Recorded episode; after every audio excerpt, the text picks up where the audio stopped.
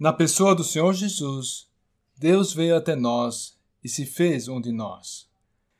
Isso aconteceu para que nós pudéssemos entender algo que está muito acima de nós, que é Deus. E assim, o Filho manifestou num formato que nós possamos entender aquilo que Deus achou por bem revelar acerca de si mesmo.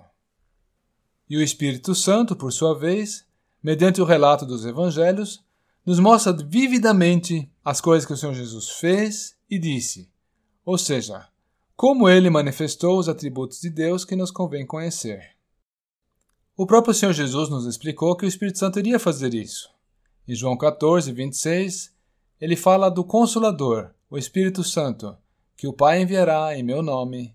Esse vos ensinará todas as coisas e vos fará lembrar de tudo quanto vos tenho dito. É o Espírito Santo que nos faz lembrar daquilo que o Senhor Jesus fez e disse. E na sua descrição, dos dias em que o Senhor Jesus viveu e atuou na terra, ele relata que os homens tiveram que reconhecer repetidas vezes que as suas palavras eram de grande expressividade e que causavam um impacto muito grande. E é inegável que até então ninguém nunca havia pronunciado palavras com tanto poder e alcance. E depois dele, nunca houve nenhum outro também. Em João sete, versículo quarenta e seis, o Espírito Santo chega a testificar que nunca homem algum falou assim como esse homem.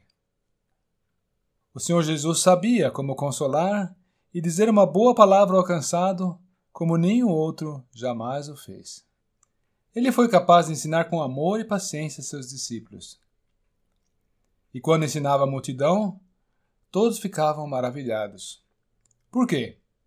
Porque, ao contrário dos escribas, ele os ensinava como quem tendo autoridade.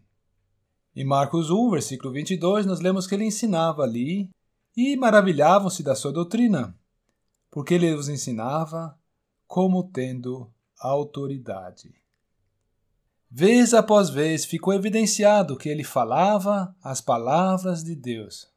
Cada palavra do Filho de Deus era palavra de Deus, porque ele próprio era o Verbo que se fez carne.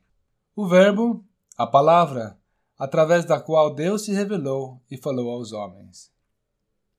Em João três, versículo trinta e quatro, nós lemos que aquele que Deus enviou fala as palavras de Deus.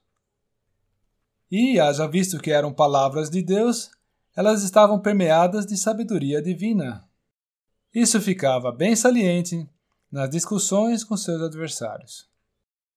Até mesmo os líderes mais estudados do povo não puderam refutar a mensagem de Jesus. Muito pelo contrário, e eles acabaram sendo colocados na luz de Deus, de modo que os pensamentos deles e os motivos mais profundos que os moviam pudessem ser revelados e manifestos.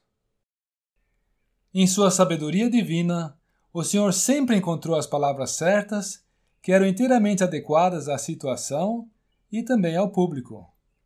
Querem alguns exemplos?